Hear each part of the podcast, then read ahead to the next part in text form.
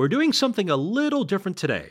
We've partnered with Hark Audio, a podcast curation app, to share some of our all time favorite proof show moments. Stay tuned to hear the wild origin story of chartreuse.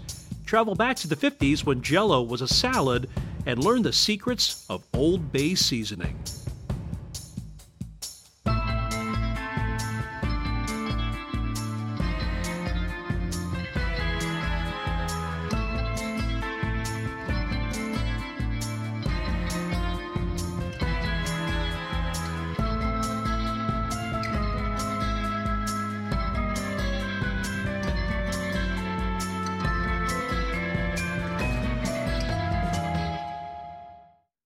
So, when you think of liqueur, monks aren't really the first thing that come to mind. And yet, a group of silent monks in southeast France created chartreuse, an elixir turned liqueur. Here's Proof's managing producer and cocktail aficionado Yumi Araki digging into the history of the spirit which would not die. So, the monks go to work on the recipe, initially at their satellite monastery in Vauvert, France, and then at La Grande Chartreuse in Grenoble. But the recipe is complicated. Each monk who works on the recipe took rigorous tasting notes. One monk wrote The roots, plants, and flowers must start to be gathered when they are at their peak and in dry weather if possible. They must then be dried in the shade in a place which is not damp and where they cannot be wetted by the rain. Where do you even begin with a recipe like that? The other monks thought this too. I came across this book called The History of Great Chartreuse, and the author is just simply referred to as a Carthusian monk. And he describes the recipe kind of in a disparaging way. It contained so many ingredients and rare herbs, which had to be prepared in so complicated a manner and mixed in such minute quantities that the possibility of marketing it on any considerable scale seemed doubtful. But luckily, the monks keep at it. The monks in Paris go on to share the recipe with the brothers at La Grande Chartreuse in Grenoble, and their successors really take the recipe to the next level. These successors are meticulous and kind of savage, to be honest. Here's an excerpt from Brother Jerome on his thoughts on his predecessor's work. I'm surprised that those who made it did not write at the bottom of the recipe what they put in it, as their compositions were undoubtedly not compliant with it. They had also added Leonurus cardiaca, which is not in the recipe and which gave the elixir a very bad taste. One of the wildest things that I came across in my research was that the drink was actually supposed to be a ruby color. So, needless to say, the recipe was confusing and it produced all kinds of results. But eventually, after a lot of test kitchen style trials, the monks complete the elixir of long life in 1764 and call it Elixir Vegetal. Given how much R&D they spent on this recipe and how it professed to be a miracle elixir, the Carthusians understood the value it could bring to their order. A note on the three oldest copies of the manuscript from 1755 say that the recipe must never leave the home of reverend father. And so it's at this point that the recipe becomes a coveted secret, a recipe that's never to leave the Carthusian headquarters. So at this point, the elixir is still like a medicine and not a liquor. That's right. Think of Elixir Vegetal as kind of a medieval airborne or something. Its alcohol strength is a whopping 138 proof. For reference, the average strength of a 12 ounce beer is 10 proof, so you can imagine the potency here. Wait a second here. Isn't there some kind of taboo against alcohol and religion? That's what I thought too. So I asked Father Michael. There's nothing, you know, certainly not in our Catholic tradition or in most traditions of the world, there's nothing wrong with alcohol itself. I mean, that's fine. Um, it's a gift, a gift from God. The idea of monks selling an alcoholic beverage would become a bit of an issue later. But for now, the monks sold this medicinal elixir to the townspeople of Grenoble. Apparently, it was pretty unrivaled in its ability to ease things like palpitations, indigestion, fainting, and even difficulties during childbirth. I read one account from a woman born in 1894 that said, I remember when we were sick as children, mother would give us a few drops of elixir because it was said to bring the temperature down. It burned terribly on the tongue, but apparently it was good to cure typhoid fever. For her, it was just a thing to cure everything. And our neighbor treated his cows with it. So demand for Elixir Vegetal grew. And eventually, people began to develop a taste for the elixir outside of its medicinal purposes. I spoke with Matt LeFink, who works for Frederick Wildman and Sons, which is the American importer of chartreuse. Matt's kind of a chartreuse ambassador of sorts. He said, especially in that time period, tastes good, you know, a lot of alcohol in it, so it makes you feel a little funny. So people naturally started drinking it as a beverage a little bit more. And that's when the monks saw an opportunity to create a consumable, drinkable, approachable beverage that featured the health, you know, kind of uh, background that Elixir Vegetal had, and also was just a, a great kind of thing to just sip on and enjoy. But just as the monks embark on another round of R&D to try to make the elixir into a liqueur, the age of enlightenment and the French Revolution set in. People begin to criticize the church's role in society, and the Carthusians become targets of an anti clerical wave. Chartreuse, the liqueur, almost doesn't get made. So during the Enlightenment, which of course precedes the revolution during the 18th century, there was increasing hostility towards the church as an institution. That's French historian Sarah Curtis. She's the director of European Studies at San Francisco State University. Professor Curtis says that during this time, philosophers like Voltaire and Diderot began pointing fingers at religious teachings and the church in general. The public also criticized the wealth that certain religious institutions began to amass. The Carthusians were likely a target because they had a larger presence with multiple satellite houses and monasteries, and their elixir vegetal sales were really starting to take off. The wealth of the church is something that the revolutionaries want to tap into. And so they appropriate church land. And that would have included lands controlled by religious orders. As part of this push, the French government begins seizing assets and removing religious orders from their houses of worship. The way it went down at La Grande Chartreuse was like this. French troops arrived at the monastery in May of 1792. They tried to oust the monks, but they weren't successful, so they returned a second time in October. Dom Ephraim Couturel, a leading member of the Carthusians at La Grande Chartreuse, recalled the scene this way in a journal entry. Poor monks. They had to leave everything and flee, digging holes to hide their treasures as they could not take them with them. Several of them were caught in their flight, hunted, in prison, or had their throats cut by furious revolutionaries.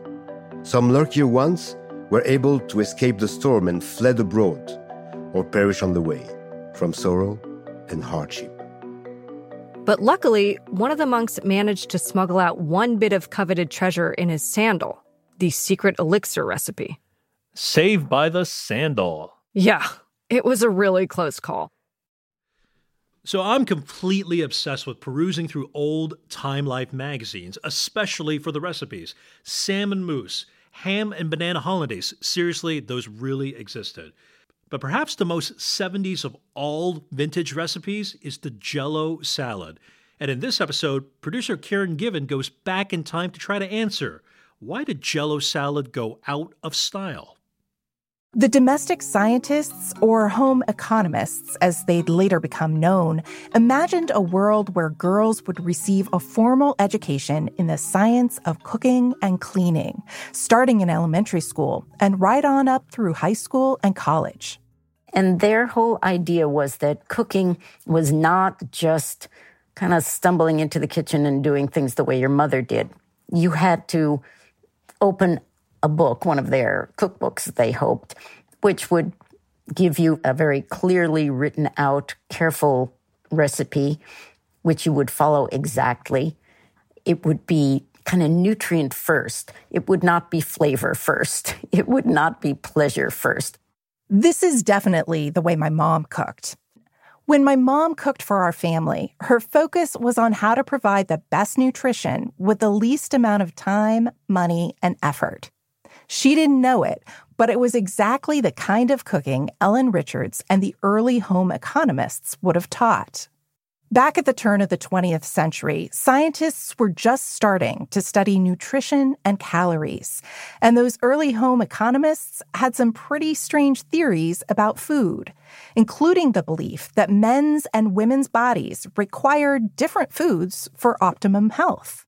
Fanny Farmer, the great authority who ran the Boston Cooking School, she used to publish dinners for men and luncheons for women. And the dinners for men everything was kind of big and hefty and full of protein. If there was a salad, you didn't just pass it on your own, you anchored it with a huge serving of ham.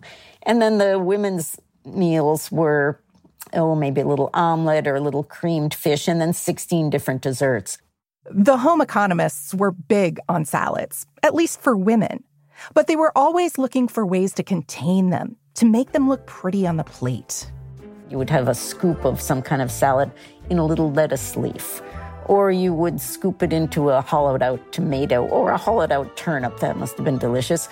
There was a salad that was encased in a block of ice. I have never figured out what they really meant by that or how you were supposed to get to it. But the idea was to keep it within bounds. And this is where gelatin came into the picture. When jello and easy to use granulated gelatin came along at the turn of the century, it went right into salads. Gelatin salads gave women the opportunity to be creative in the kitchen. Manufacturers like Jello and Knox continued to flood the market with brightly illustrated recipe booklets. But women soon discovered that they could add anything to gelatin, as long as it wasn't fresh pineapple.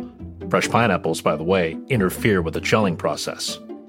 Women would bring their most impressive gelatin salads to potlucks and ladies' lunches, and then they'd share the recipes with their friends and in community cookbooks.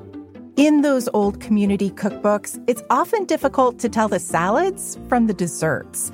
So when Bessie Dahl submitted her lime jello, cream cheese, canned pears, and whipped cream recipe to 1961's Square Dance Cookbook, it was listed in the salads section. That was your salad. That was the healthy part. I don't think the American palate has ever recovered from discovering this. Old Bay seasoning is everywhere. It's sprinkled on seafood, fries, and it's even used in ice cream. Old Bay seasoning would not exist if not for one man who had to fight big corporations who tried to steal his secret spice mix. Reporter Claudia Rosenbaum tells the story of Gustav Brunn and his iconic seasoning. And with the spices in hand, Gustav's Baltimore Spice Company was born. It wasn't long before Gustav had a steady stream of customers coming upstairs from the seafood markets looking for something to put on their crabs. Here's Gustav as he remembers it. When I saw the pepper is uh, used on seafood, a lot of seafood, so I thought I am a specialist in, in uh, making seasonings in Germany, mixed uh, mixed spices. So I uh, just uh, thought I could make a ready seasoning for the seafood. As Ethan Frisch, a spice expert from Burlap and Barrel, says, Gustav's ability to nail a taste that appeals to so many people is really unusual in the spice trade. Creating something that people will like that uh, sort of appeals to a wide range of people and can be used in a, a, lot of different ways is really difficult. And that's also even harder because there are so many amazing spice blends that are part of traditional cuisine from all around the world. Often they change a lot, household to household or town to town. Gustav worked on perfecting his crab seasoning blend, but he also knew that he had to keep his blend recipe secret from others so nobody could copy the recipe. By law, Gustav knew he had to individually list ingredients if they made up more than 2% of the total weight of the product. But he also knew that anything kept under that amount could just be labeled quote unquote spices. And so that's what he did. As Ethan explains, it's typical for seasoning makers to use this loophole to hide their exact secret recipes. You don't talk about spice blends, that's always a very secretive, very proprietary conversation. Yeah, I see this a lot in our product reporting. That 2% will really kill you. Companies can really hide behind it. So, where we're trying to figure out why we like one brand more than another, the differences are often hidden in that 2%. So Gustav knew what he was doing. He's a smart man. Yeah, word spread through the fish market, and everyone wanted to get a taste of Gustav's spice blend. Word eventually reached McCormick, and then they tried to replicate the recipe themselves. So, in order to throw McCormick off, Ralph said his father added a whole laundry list of additional spices that he used in tiny amounts, using 13 in total. Gustav was sure he had created the perfect blend, but he had one main problem customers. He tried peddling the seasoning himself, but there were no takers. The local fish market and the customers were sticking with their homemade blends. But one day, Gustav got chatty with a man around the corner who was selling steamed crabs. Gustav insisted the man take a 10 pound box of seasoning for free. And wouldn't you know it, the next day the man came back to Gustav and says his seasoning is pretty good. And soon he's selling more crabs. It wasn't long before word spread and the entire fish market was hooked on Gustav's seasoning blend. Gustav then decided to do something else unusual for the time. Instead of just selling the seasoning wholesale, he put it in small round oyster cans and sold them in retail establishments. At first, Gustav didn't have a name for his seasoning. He just called it Delicious Brand Shrimp and Crab Seasoning. For every move Gustav made, it seemed McCormick followed. After Gustav put his cans on the shelf, McCormick came out with their own delicious shrimp and crab seasoning in almost identical cans. But as luck would have it, an advertising agent gave Gustav the idea to name his seasoning Old Bay. The distinctive name stood out. Here's Ralph. And he came to my father and said, Gus, you know, there are a couple of steamship lines that just went out of business because we started to have highways that worked better. And there was the Baltimore Steam Packet line that was just nicknamed the Old Bay line. He says, you know, Old Bay is a nice name for the stuff, isn't it? So that's how the name Old Bay came about. Ralph, who by now was helping his father with the business, had another idea to help distinguish the Brunns product from McCormick's. I went to this artist over there, people who, who lithograph these labels, and I said, I want something totally different from what is usually in the retail stores. In those days, it was pretty common for people to make very beautiful labels on their retail products and I called them Rembrandts because they're all one more prettier than the next. I said, I don't want a Rembrandt. I want something you can see all the way the other end of the store. I want something sharp and simple and easy. We fiddled around with this thing and ultimately we came up with this design. That's what is still today. So, this next story is very personal to me because it's about, well, my dad. It's a story about food, fighting, and how a Chinese immigrant became an unlikely YouTube sensation. When my dad's YouTube channel started taking off, my sister Karen and I were, well, flabbergasted. It's like, holy smokes, like, who is watching this? How on earth did this actually get so many views? Never would have thought that this kind of cheesy, made at home video that I thought was really just for you and I as an instructional video was going to be watched by anyone outside of our home. His most popular video was his recipe for Qingtian style pork ribs. I ate this all the time growing up. He takes spare ribs, chop them into cubes, fry them up, and sauce it with a savory, sweet glaze of Chinese black vinegar. It was sticky and fatty and crispy, and I'd slurp the meat off the bone in one go. Another one of his videos was Portuguese chicken, gai. This is a Hong Kong take of a dish from Macau. Bone in chicken cooked in this thick coconut curry sauce. It's rich and comforting over rice. We'd eat that twice a month growing up. Something struck me as I watched my dad's cooking videos, amateur production values, and all. This was a culinary trip down memory lane sweet and sour pork, honey walnut shrimp, baked pork chop rice. I was 15 years old again, sitting at the dinner table. That snarky little kid who was about to say something sarcastic, well, he was too preoccupied to speak. That kid had food in his mouth. My dad makes modest money from these YouTube videos.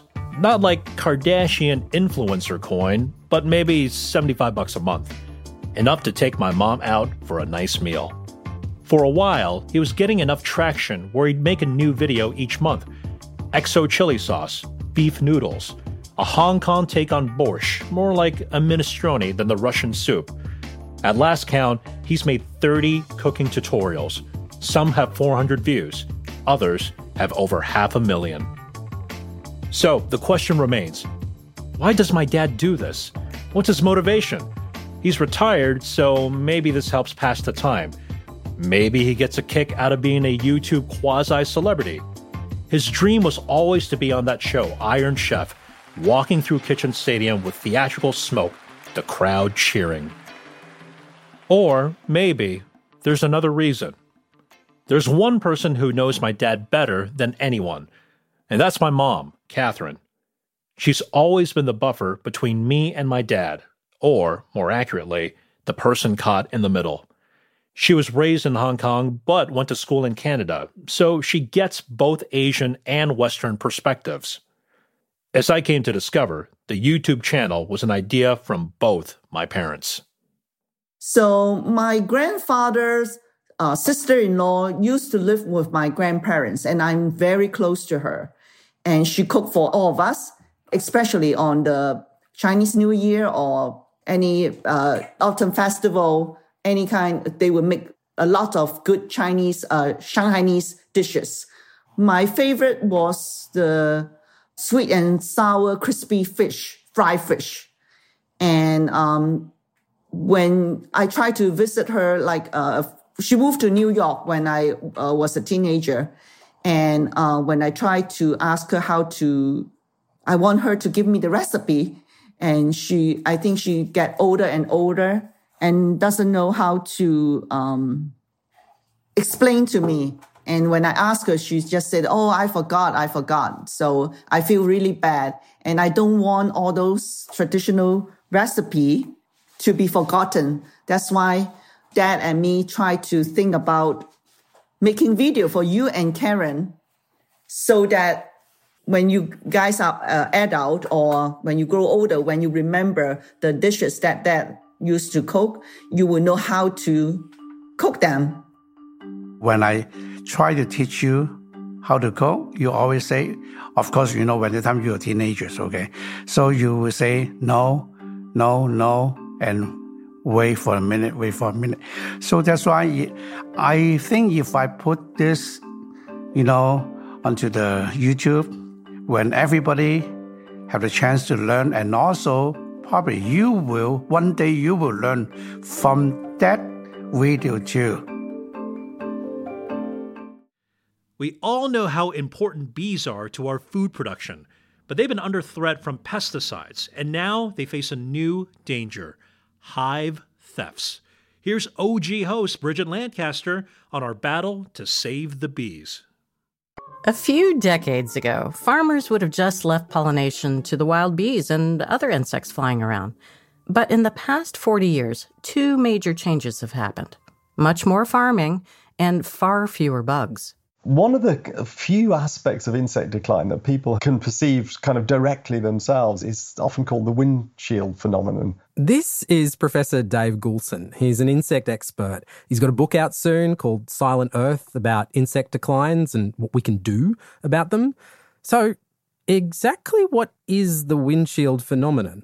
Back 30, 40 years ago, if you went for a drive in the summer, you had to stop every hour or two because the windscreen became completely covered in splatted insects and you'd have to scrub them off because you couldn't see where you were going.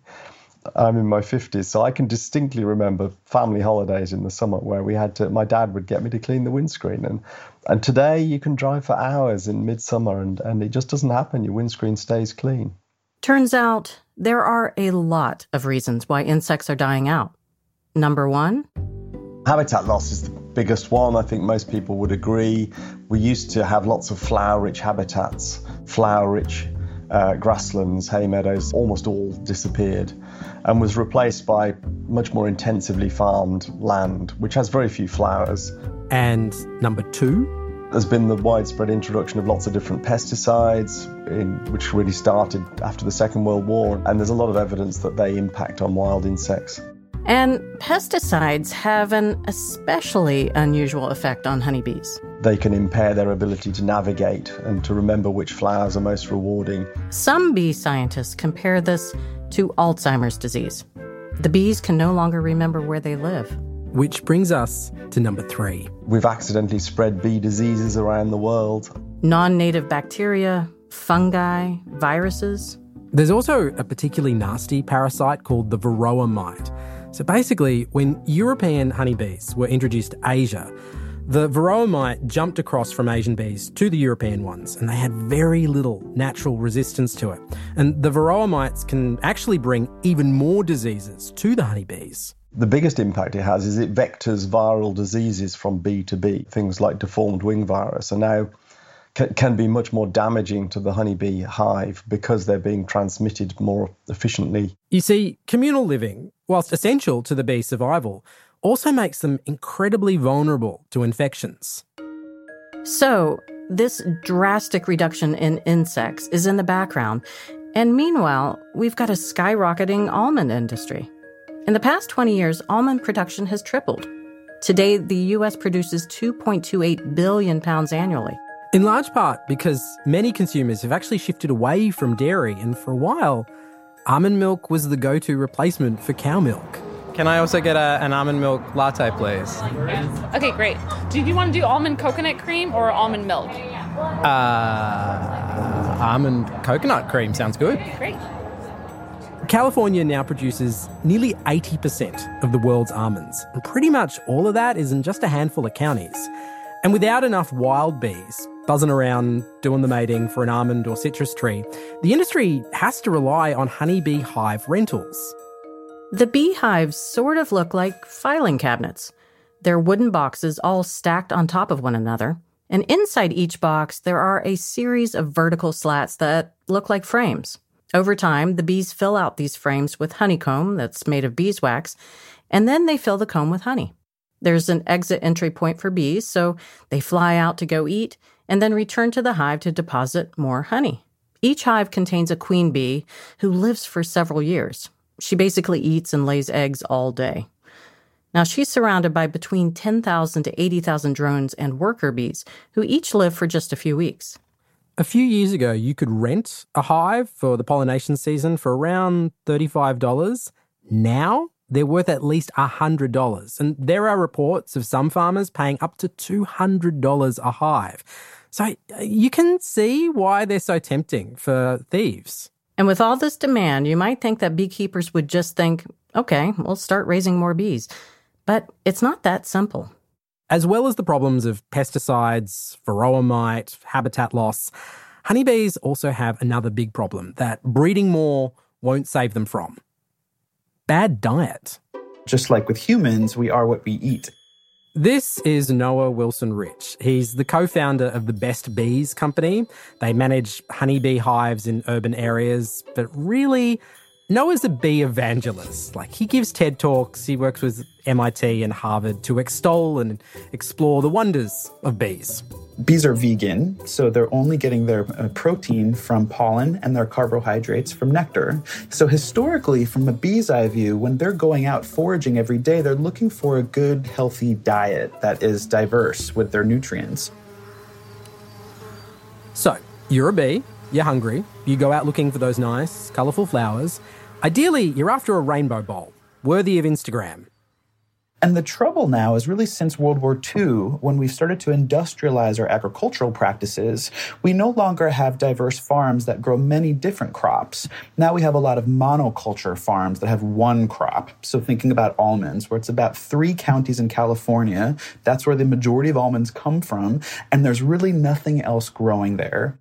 That is a lot of white blossom they're eating one thing. And it's like if you or I ate pizza every day, it might be tasty at first. The leftovers could be good, hot or cold, but then we're not going to feel so well if we're doing it for about a month. And this means bees are dying at unprecedented, alarming rates. In California, an estimated 300 million is spent each year on renting over 2 million hives, or about 40 trillion honeybees for these pollination gigs. And if you think that's crazy, Here's where it gets even crazier 40% of those hives die every year. The beekeeper opens up the hive, to find a dead queen bee surrounded by tens of thousands of dead worker bees and drones. In the US, bees are classified as livestock. Could you imagine 4 in 10 cattle dying from disease each year? Or 10 billion pigs?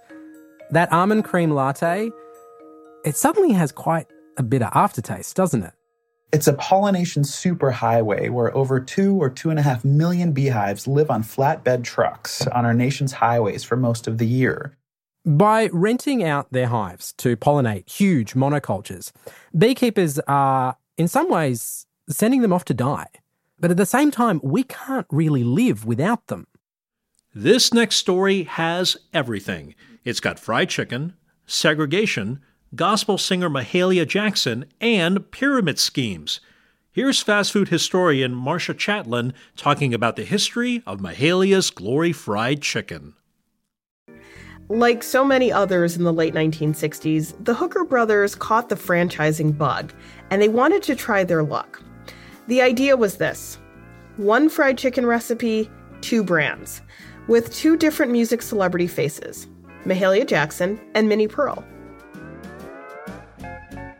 So, what was with this two pronged approach to their branding? Why, why did they go that route? It has to do with something called market segmentation. Instead of creating one brand and trying to scoop up all the customers, you create two different brands for different types of customers. In this case, it was about race. The Hooker brothers wanted to run two celebrity brands at once, where African American diners are invited to Mahalia's and white diners would be offered a seat at Minnie's. The Hooker brothers approached gospel music queen Mahalia Jackson and her friend, civil rights attorney Benjamin Hooks, and asked if they would become business partners. Mahalia Jackson was famous, not only for her singing, but also for her work in civil rights. She sang at John F. Kennedy's inauguration, the March on Washington, and Martin Luther King Jr.'s funeral. And her name graced the marquees of the Newport Jazz Festival, Carnegie Hall, and yes, a fried chicken restaurant. And together, the Hooker brothers, Mahalia, and Benjamin Hooks developed Mahalia's Glory Fried Chicken.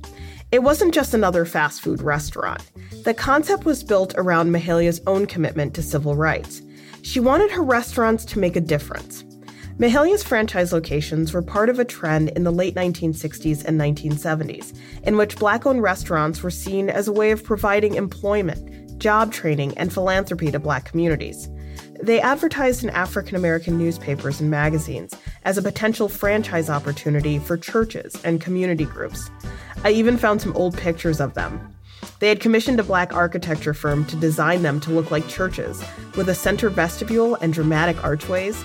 I also read that while you ate, you could hear Mahalia's music. Meanwhile, the Hooker brothers approach Minnie Pearl. The Grand Ole Opry's Minnie Pearl was the face of country music for decades, and she appeared on the Jamboree variety show Hee Haw between 1969 and 1991.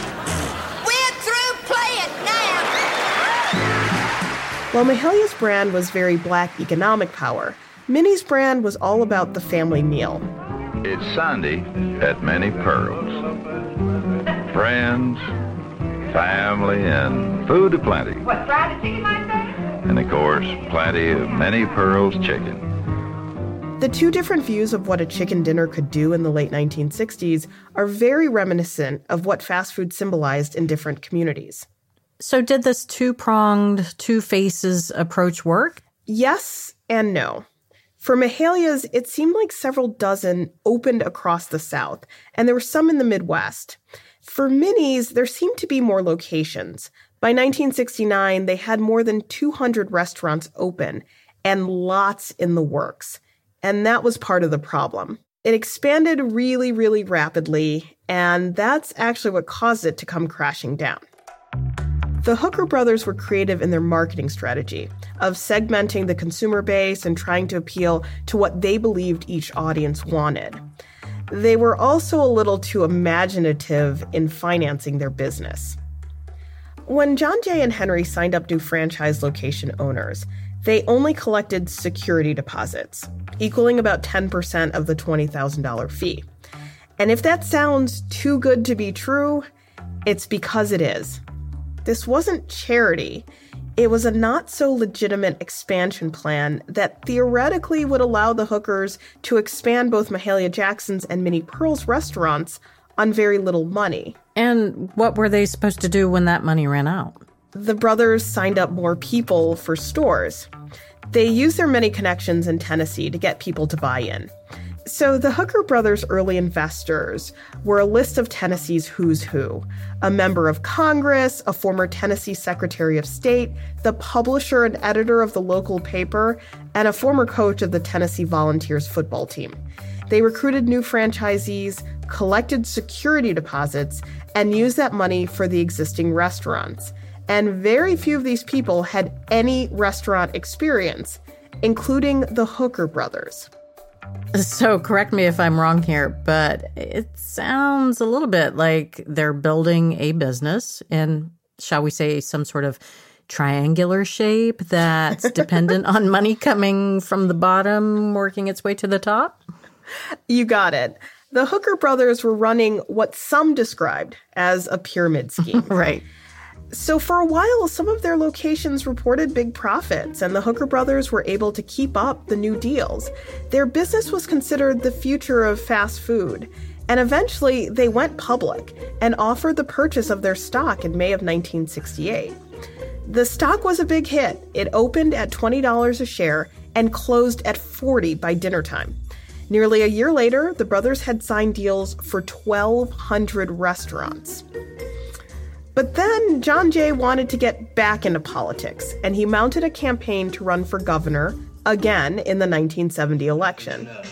He wants better care for all the ages, better education and more livable wages. He wants better highways and more industry. Vote John J. Hooker for Tennessee. Vote John J. Hooker for Tennessee. So, I assume that running a chicken business while you're running for governor might be a little bit complicated? Complicated doesn't even begin to describe it. First of all, their never ending borrowing structure was not sustainable. By waiting until after a franchise restaurant was built to start demanding fees, the Hooker brothers were not able to cover their expenses. But they kept on signing more people without a real plan for building out locations from Nashville to Los Angeles. The brothers figured they should get out of chicken before John Jay ran. They had planned to sell off their business, but before they could, the SEC got involved. the party is over. The SEC is in there, and that means things have gotten real serious. This next story comes from reporter Ashia Auberg. She visits a group of Somali farmers attempting to make a new life in the state of Maine. Somali Bantu people settled in different American cities Atlanta, Columbus, Salt Lake City, Pittsburgh. Mahidin and his family settled in Syracuse, New York. And it was about one year after he arrived when he got the call asking to move to Maine. At the time, Maine was becoming a new hotspot where Somali Bantu people wanted to settle. Starting a community organization and a farm was a large undertaking for anyone to consider. But Mahidin was one of four people who went to high school in the refugee camps in Kenya, and he spoke English. While in Kenya, Mahidin also founded a school. I started a school called Somali Bantu Primary School. So, coupled with Mahidin's ability to speak English, navigate complex nonprofit paperwork, and skillfully farm, it became clear why Mahidin was chosen as their potential leader. Mahidin found himself liking Maine. The ruralness the fresh air, you know, you can breathe without smelling a fume. I'm like, okay, I like here. And then I sent my family to here in October of 2005. And then that's how I completely moved to Maine. Maine was appealing for many reasons, but what was most promising was the prospect of farmland. According to the Maine Farmland Trust, there's over 1,300,000 acres of farmland in Maine. Mahidin's first item of business was figuring out how they were going to organize a nonprofit that would run the farm. Mahidin wanted to create an organization that was for Somali Bantu and by Somali Bantu. In a sense, they were starting an affinity based movement, or a collection of people organized based on shared identity, characteristics, or life experiences. And Mahidin believed that the only way for his people to become liberated was to do it on their own terms. Our job as a non-profit running person was to uplift people who are on the lowest a human being can be. But it wasn't going to be easy. The first barriers that Mahidin encountered while starting his new life in Maine were mainly administrative. While trying to secure land, he didn't have access to credit. He also had to navigate the complex legal language when it came to land leases. Mahidin says the systems were very different from the ones he was familiar with. Back home in Africa, you did not need a lawyer to draft a lease. Like, lease was always verbal and ended in handshake. And 99% of the time, people followed the agreements. And then there was the issue of having to navigate racism and discrimination in Maine. When the refugees began arriving 15 years ago, many longtime residents were resentful. Lewiston's economy was tanking, businesses were closing, jobs were scarce. The newcomers were seen as welfare freeloaders. In this 60 minute segment, a Somali Bantu store owner is interviewed about her experience, which sounded all too familiar to Mahidin. They say, Why you come here? uh, go back where you come from. People think we are in Maine just for welfare benefits. We do not want to work. And when I say we, it, it was about us, the Somalis. Mahidin recalled the time he was trying to purchase a tractor. He was hoping to use it for the farm. I went to this tractor sales place and I'm standing in line. This person is not acknowledging me I approached him. I said, I'm looking for a used mid-size tractor. He's like, seriously, what tractor? Why? I'm like, I'm a farmer, and I have my money. He's like, you're kidding me. You can't be a farmer. I'm like, I'm a farmer, and I want to buy a tractor. He's like, don't waste my time. And I ended up going online and buying this tractor we have online because I could not even convince somebody with my own money. Experiences like this one, though, only solidified Mahidin's determination to start an organization for the Somali Bantu community. When we return, Mahidin begins building from the ground up. Thanks for listening to the Best of Proof. Download the Hark app to hear playlists of genius podcast moments. You can get started with a Hark list that I hosted on the origins of fast food chains, or check out Forbidden Foods, Cocktail Histories, or Little Known New York Food History.